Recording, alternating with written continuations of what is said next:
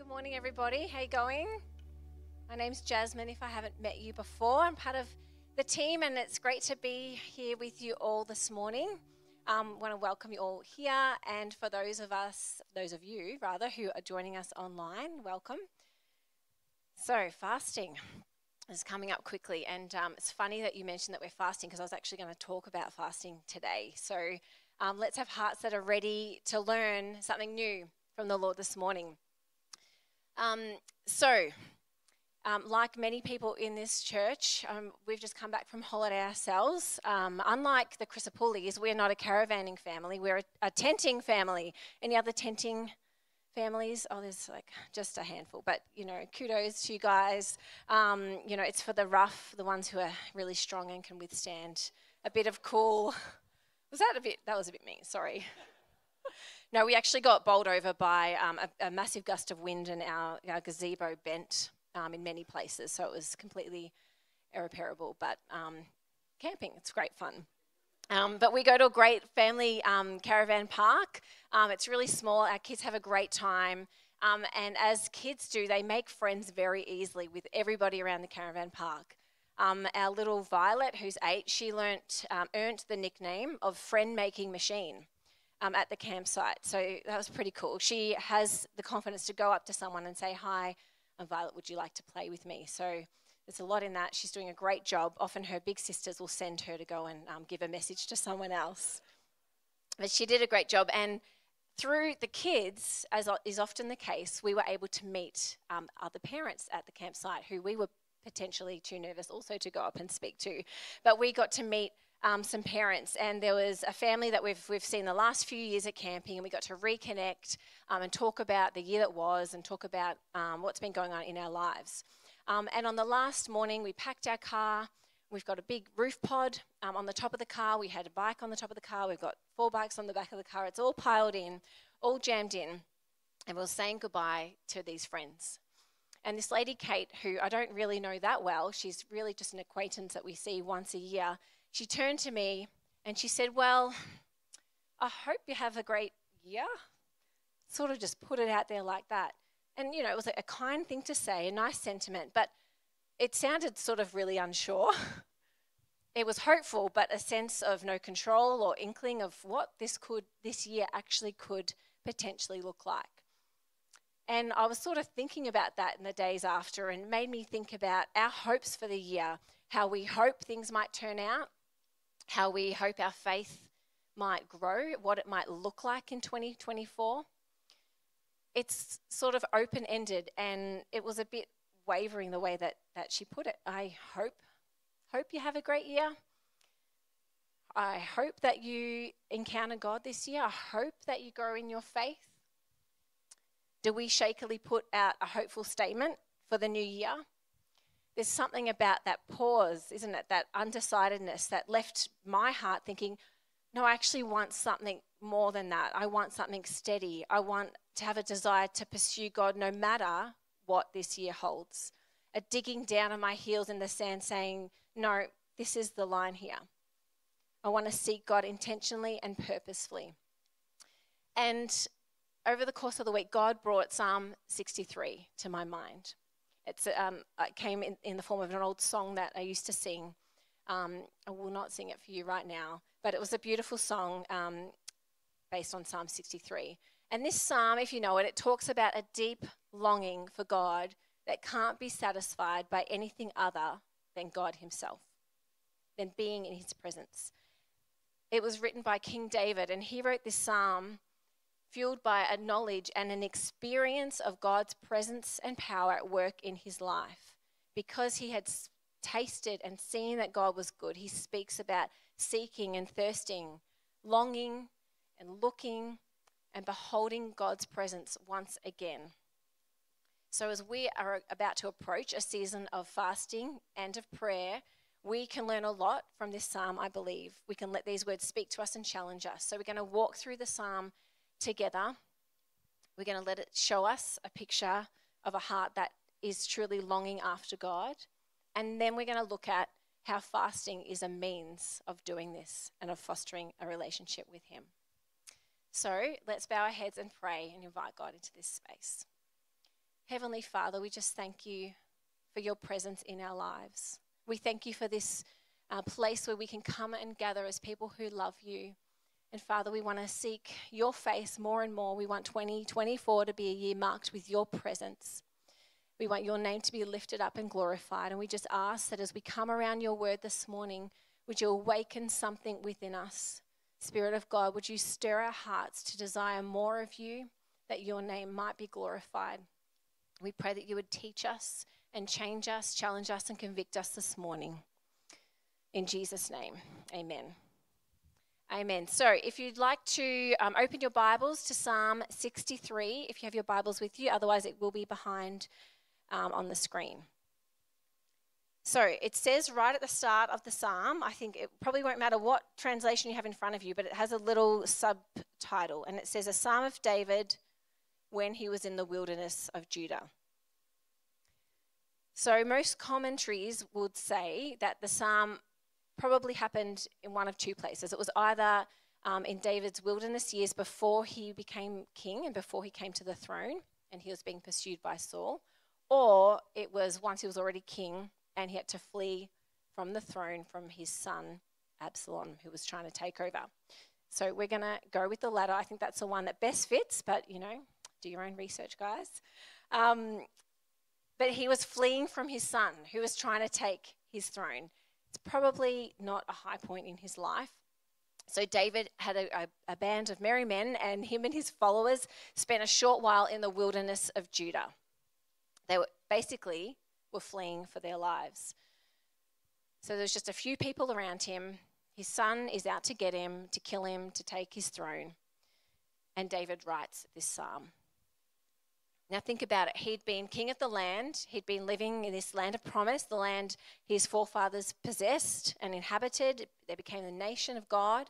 Um, but even in this fruitful land, there were still places of wilderness, places that were less fruitful, less inhabited than other places. These places were probably lonely and solitary, um, desolate and afflicted, places of wanting, wandering, and unsettledness. He went from being the king of all the land, the highest position of all the people, had could eat at his table of anything that he wanted to eat, the finest food and drink, and now he's pushed out of his own kingdom and hunted down by his son. So that's the setup for the psalm. That's the context. Let's read from verse 1. And we're going to read all the way through. O God, you are my God. Earnestly I seek you. My soul thirsts for you. My flesh faints for you as in a dry and weary land where there is no water. So I have looked upon you in the sanctuary, beholding your power and your glory. Because your steadfast love is better than life, my lips will praise you. So I will bless you as long as I live. In your name I will lift up my hands. My soul will be satisfied as with fat and rich food, and my mouth will praise you with joyful lips when I remember you upon my bed and meditate on you in the watches of the night. For you have been my help, and in the shadow of your wings I will sing for joy. My soul clings to you, your right hand upholds me.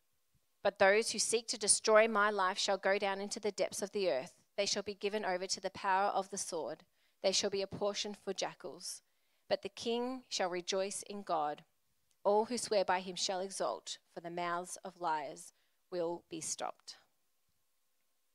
So he starts off saying, God, you are my God. It's sort of a, a summary for the whole psalm. He's putting it out there. It's not just, you know, a throwaway line, but it expresses a deep reality with his, within his heart.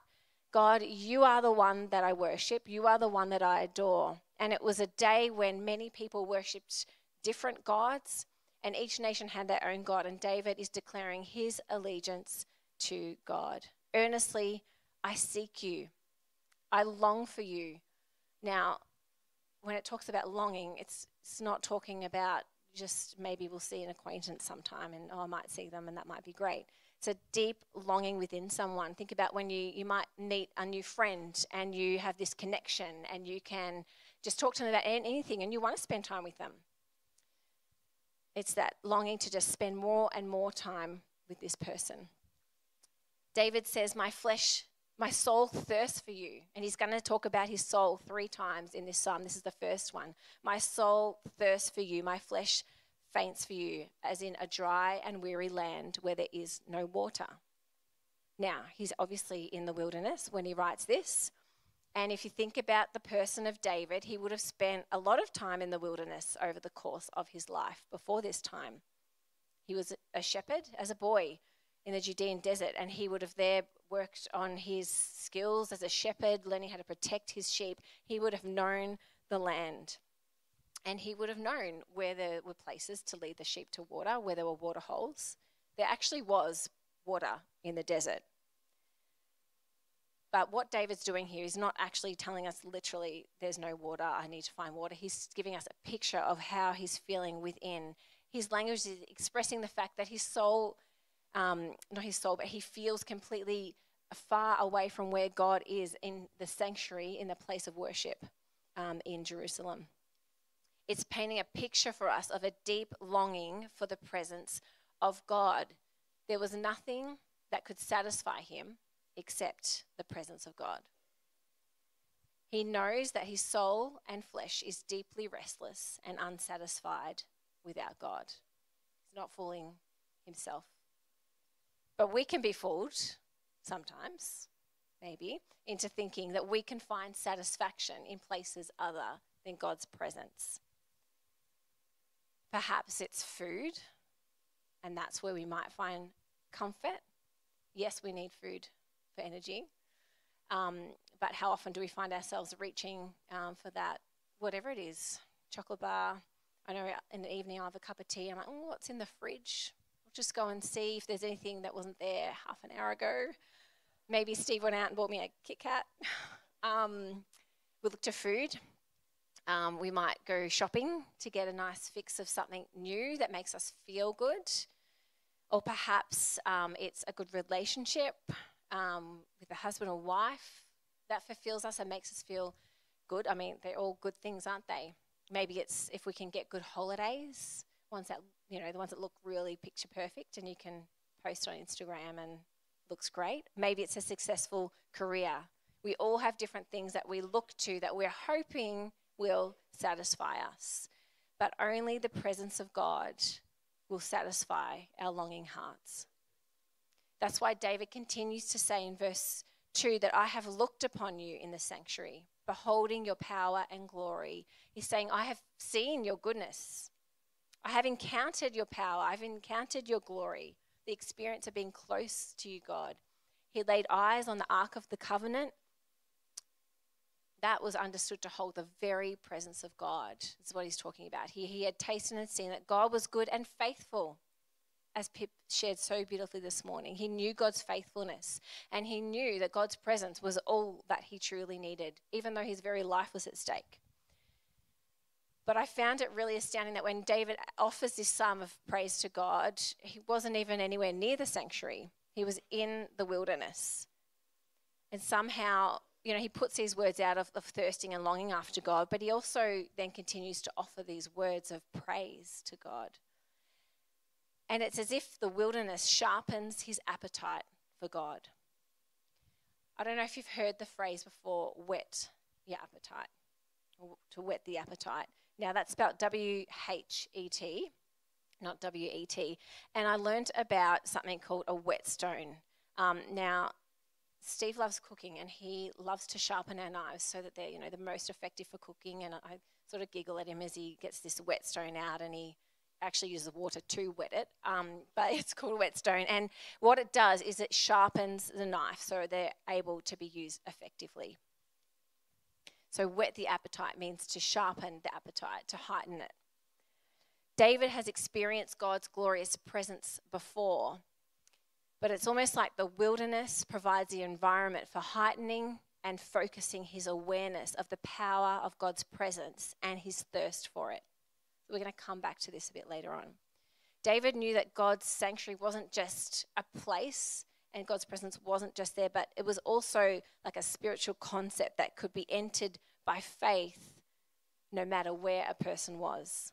We are invited to experience God's power and glory anytime, anywhere, and we're standing at the, the other side of the cross, aren't we? And We've received the Holy Spirit as people who um, have said yes to Jesus. We've received the Holy Spirit who lives in us and who opens our eyes to see and to experience God's presence with us all the time.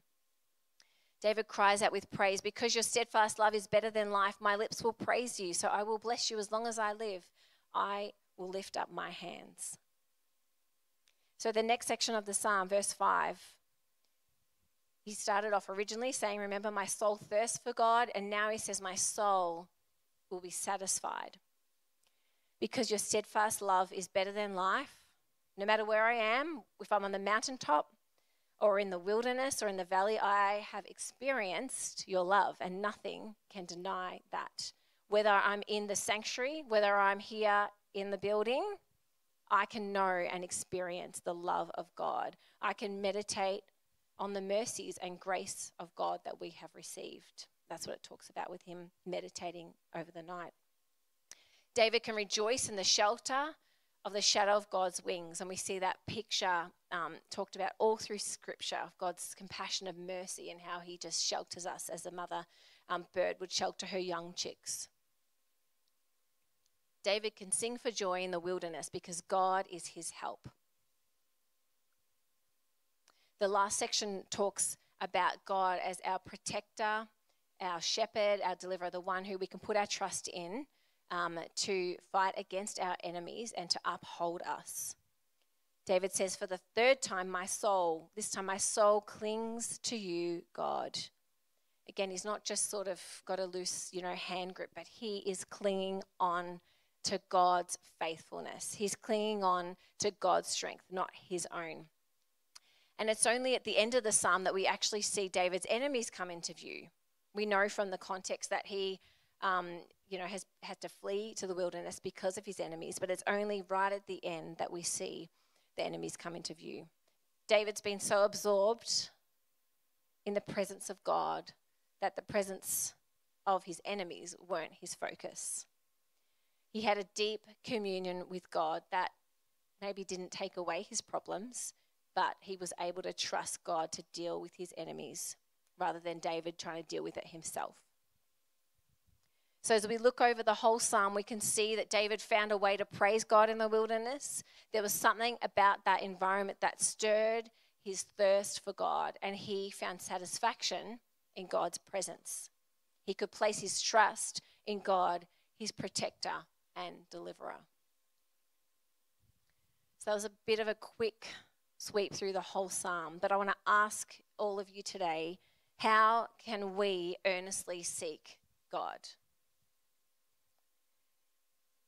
We're all at different seasons. Maybe you're feeling restful at the moment.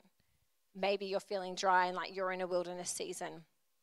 Maybe it's a slower season and you're feeling calm, or maybe everything's kicked in for you and you're feeling really busy and overwhelmed, and it's not February yet. I imagine for many of you in this room, you're here because you want to know God more you have a heart that says, I, I do want to seek God um, with all I am, I want to long for Him, or, or maybe I want to have that desire within me. And our hearts say, Yes, I know this is the right attitude to have before a holy God, a God who has saved me and rescued me. But our hearts often reveal a thirst and a dependence upon other things. We may have mountaintop experiences where everything is going well and we're filled with that gratitude and praise or maybe it's the valley or wilderness seasons that are really trying. And we, we have those prayers of desperation, don't we, in those times, or the prayers of lament and brokenness. In a world full of demands and mental clutter, how do we actually draw a line in the sand that puts everything else aside to pursue God? How do we cut through that noise? And I really believe that one of the best ways that we can do this is through fasting. I love this quote I read. How can we ever hear the words that proceed from God's mouth against the background noise of eating, cooking, thinking about eating, meal planning, going shopping, facing all the endless advertisements about food? And I added this one in. How can we receive the beauty and truth of God's word when we're choosing to constantly consume other people's opinions, their lifestyle choices. We're constantly seeing pro- product placements and these curated images of a beautiful life on social media. How do we do that? Well, we go into the wilderness. The wilderness provides the environment for heightening and focusing our awareness of the presence of God and of our thirst for it. Richard Foster has written a lot about different spiritual disciplines, and I love what he says about fasting. Fasting, he says, makes us more keenly sensitive to the whole of life so that we do not become obsessed with our consumer mentality. It is something of an inner alarm to help us hold our priorities straight, to give us a sense of spiritual sensitivity. Fasting reveals the things that control us. We cover up, and I'd say not, not always intentionally, but we cover up what is inside us with food and other good things, but in fasting, these things come to the surface.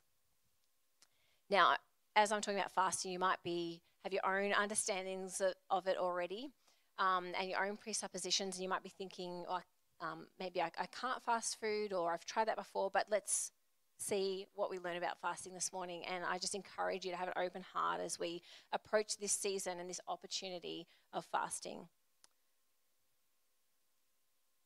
So every single time we think of the thing that we're fasting, so say if it's food or say if it's um, going on Instagram, whatever it is, we have an opportunity to turn our thoughts back to God and to have Him satisfy that longing within us. It reminds us that we are sustained by every word that comes from the mouth of God. I don't know if you've fasted much before. And to be honest with you, I have done fasting with our church community for many years. Um, but for myself, I haven't done the you know regular sort of fasting. It's definitely something that I'm keen on doing myself as we learn about it more and um, come around the, the word and see what the word has to say about fasting. So wherever you come from, again, have an open heart. So let's just look at what is fasting. And I'm aware that many of us might have had experience experiences with it, but let's come at it with a clean slate.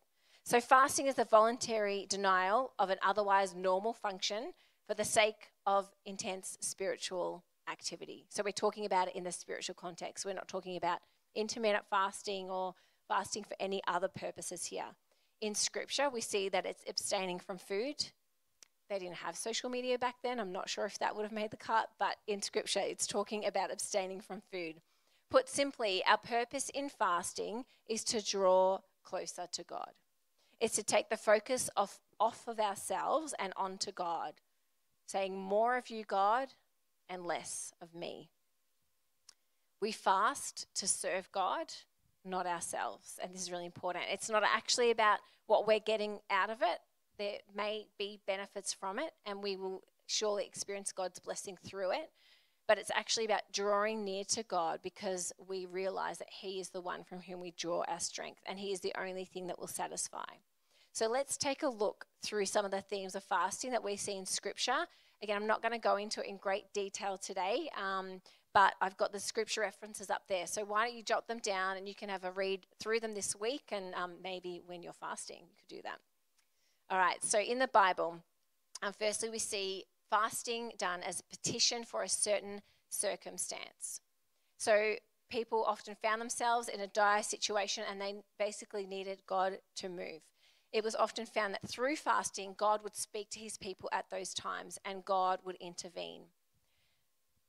There's an example in Second Chronicles, um, chapter 20, and the surrounding armies are coming against them. So the people of God fast and they seek God for deliverance, and God does intervene and he wins the battle for his people.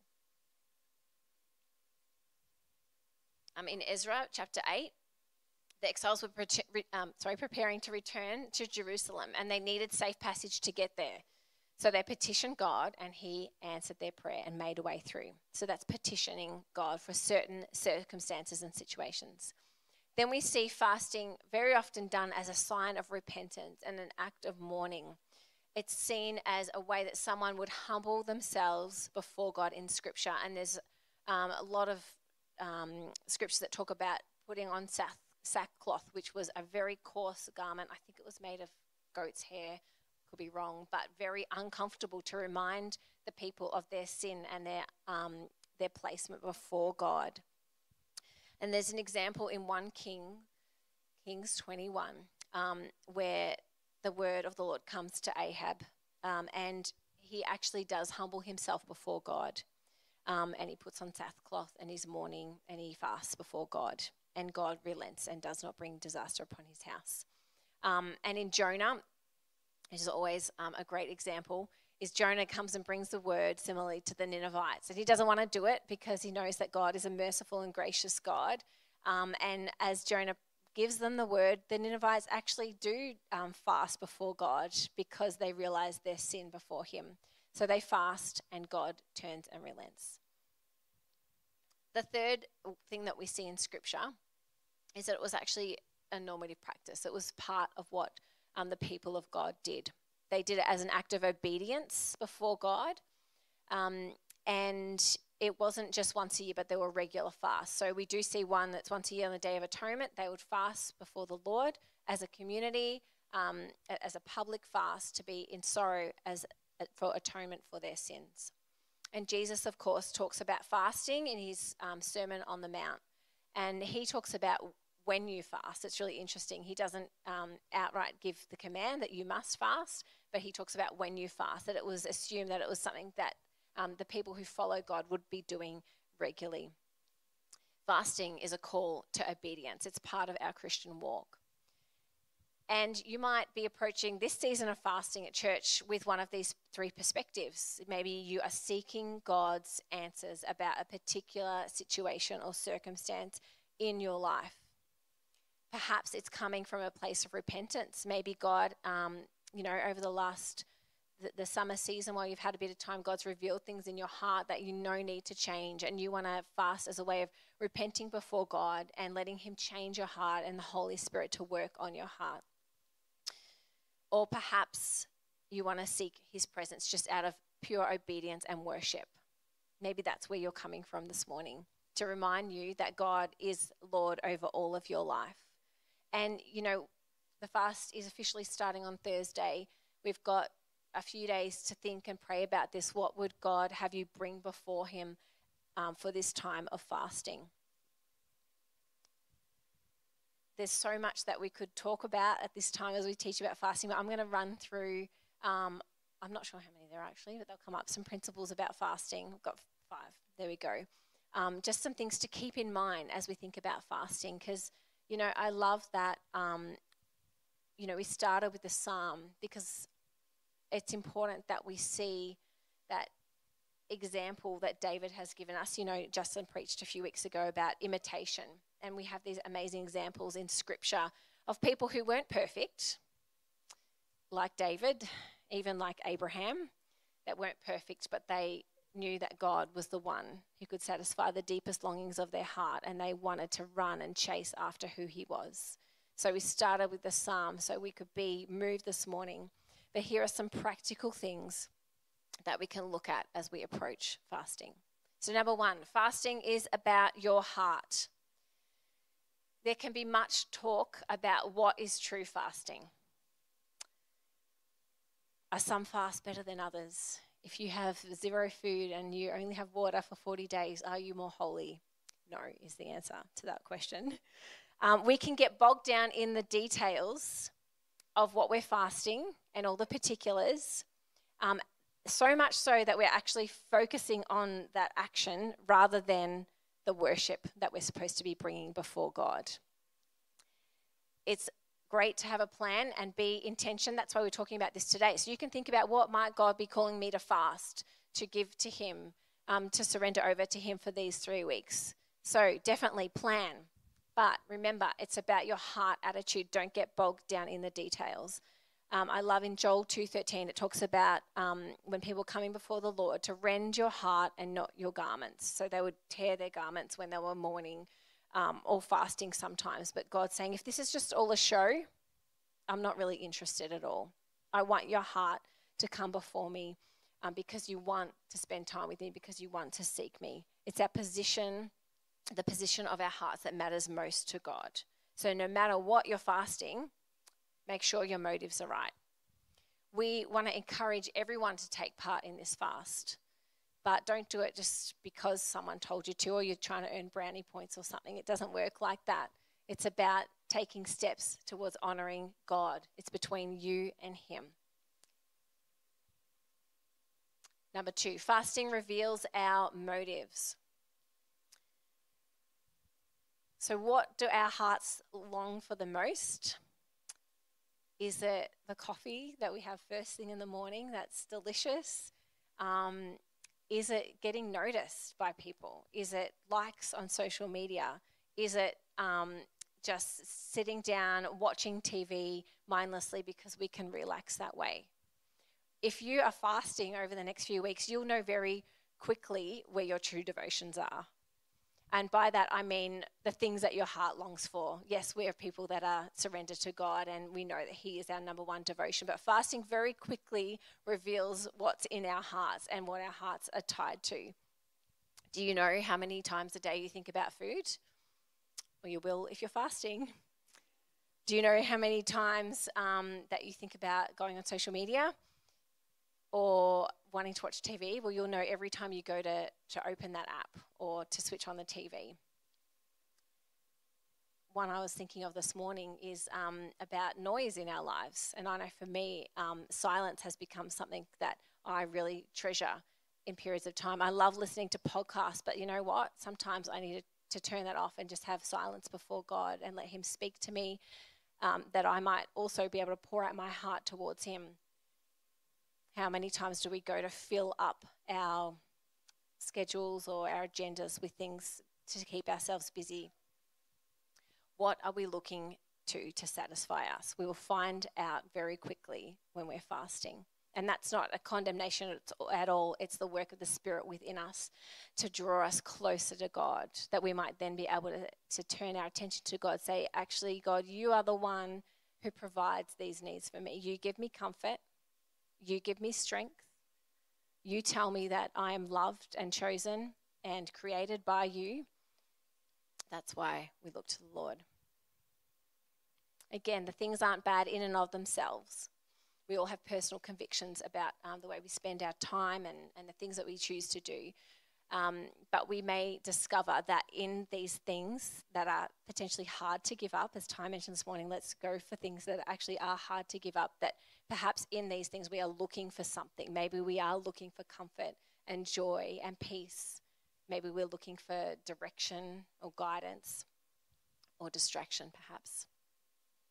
All right, number three is fasting brings our dirt to the surface. Yay! Um, we know that nothing we do or say is hidden from the Lord. He sees into the very depths of our hearts.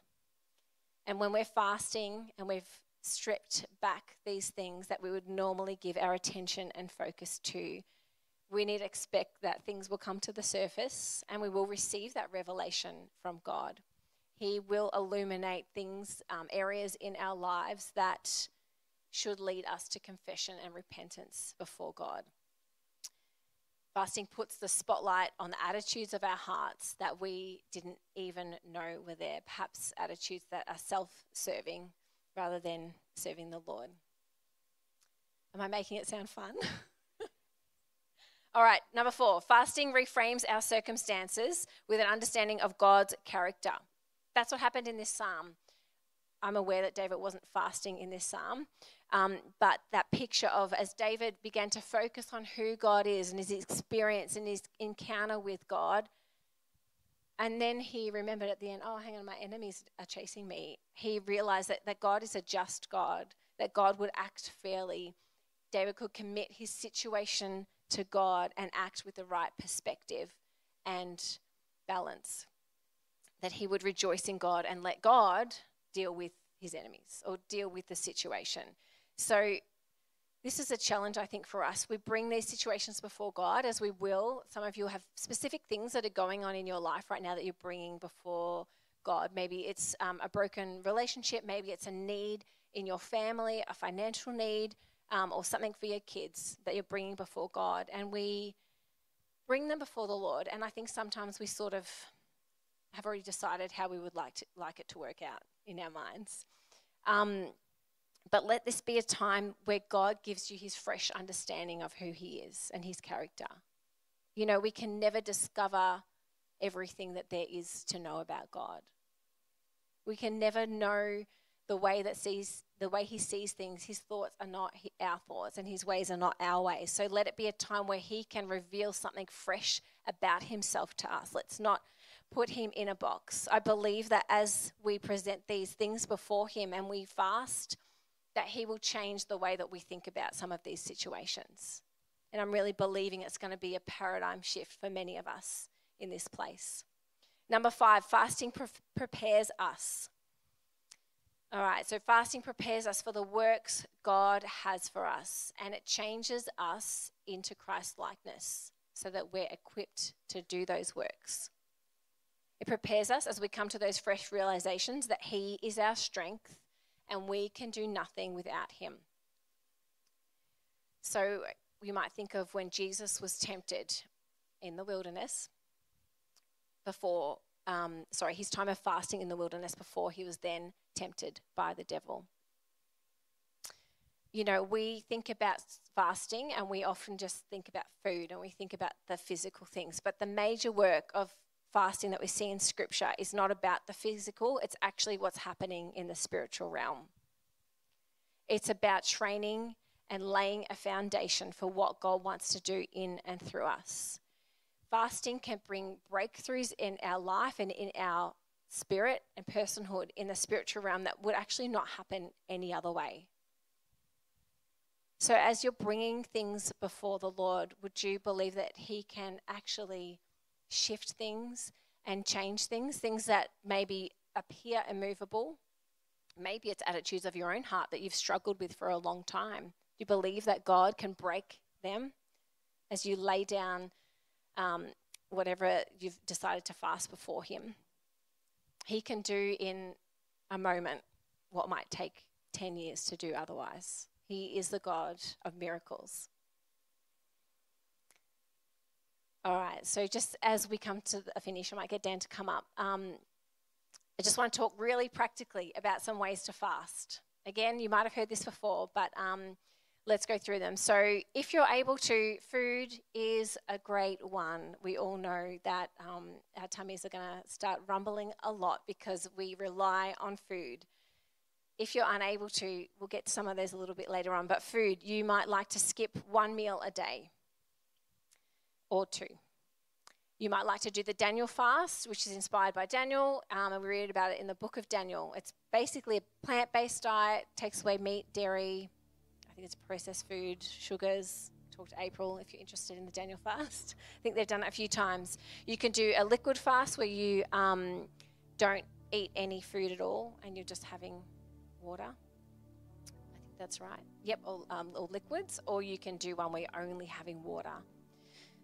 But if you're unable to fast food or you're, um, I would encourage you, if you're able to, even if it's just skip one meal a day, I'd encourage you to do that. But if not, um, some other things that you might be able to fast from. Think about the things in your life that hold your focus, that you use to, dis- to distract yourself. Perhaps it is social media. And, you know, we can often find our ways around this. So if it's one app, maybe delete all the apps because you'll probably just spend more time on the other apps. But think about what's, you know, what's the thing in right now that you're thinking, I really, I should do that, but I don't want to. That's the thing that you should probably be fasting. Um, is it tech, technology, different forms of technology, TV, streaming shows? That's a big one.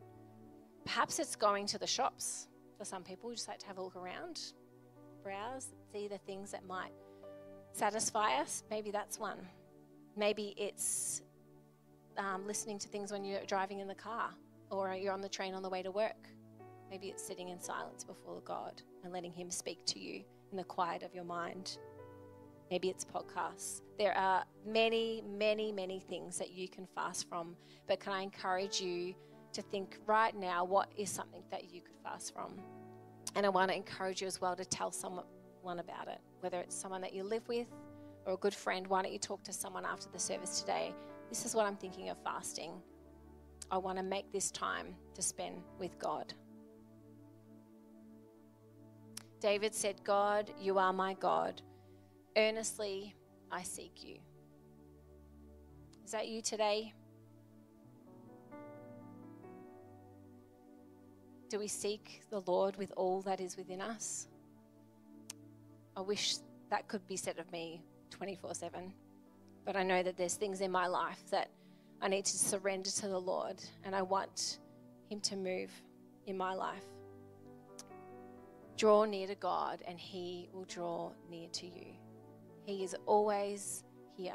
As Ty said, He is always pursuing us, He's waiting for us to simply turn to Him.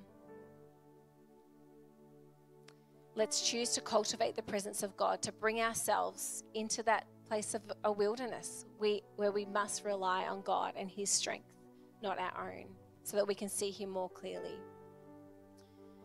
We won't find spiritual refreshment chasing after satisfaction and comfort in food, in the latest trends, in the latest shows that everybody is binging.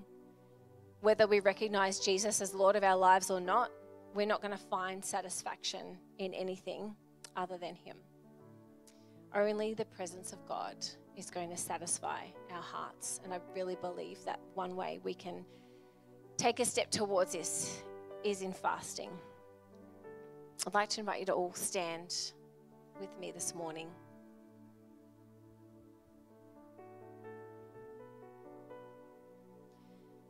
And if you're in this place this morning or watching online and you want that to be said of you, God, I earnestly seek you If that's the cry of your heart this morning, God, I long for you.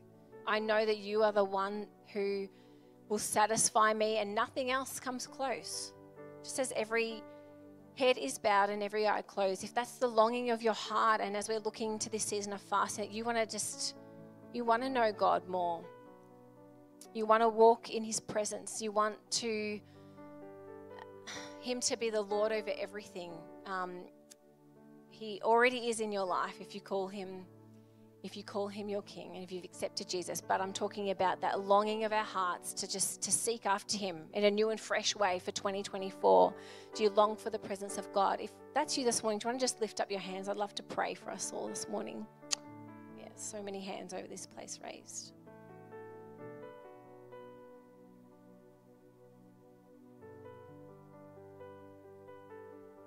Father, we thank you for the joy that you've brought into our lives.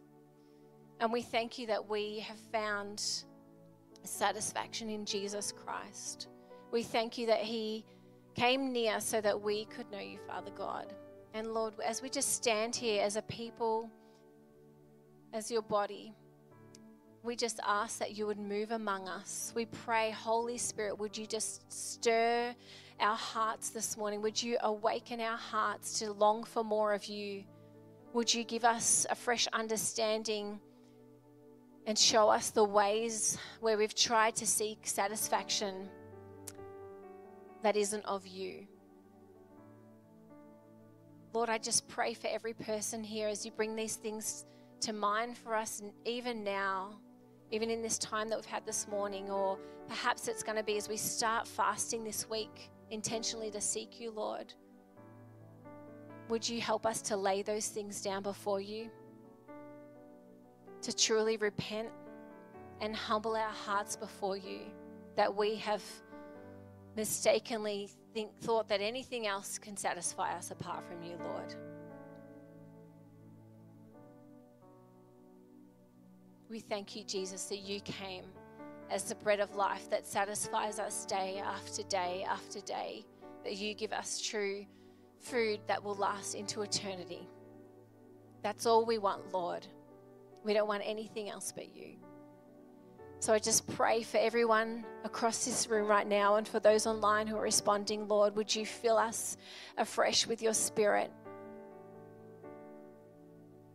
Lord, would you just move in this house over the next few weeks in ways that we've never seen before, Father? We pray for a mighty move of your spirit. We just lay down everything else before you, Lord. We just thank you in advance for the things that you're going to do. We thank you for the witness that we'll be able to share and the, the stories that we'll tell that will point to you. And we just pray above all that all glory will be to you, God. We pray that your name would be lifted up in our lives as individuals in this season and as uh, the community of Uni Hill Church, Father, that your name would just be a, a banner just held up high above everything that we do, that you'll be glorified. We pray this in Jesus' name. Amen.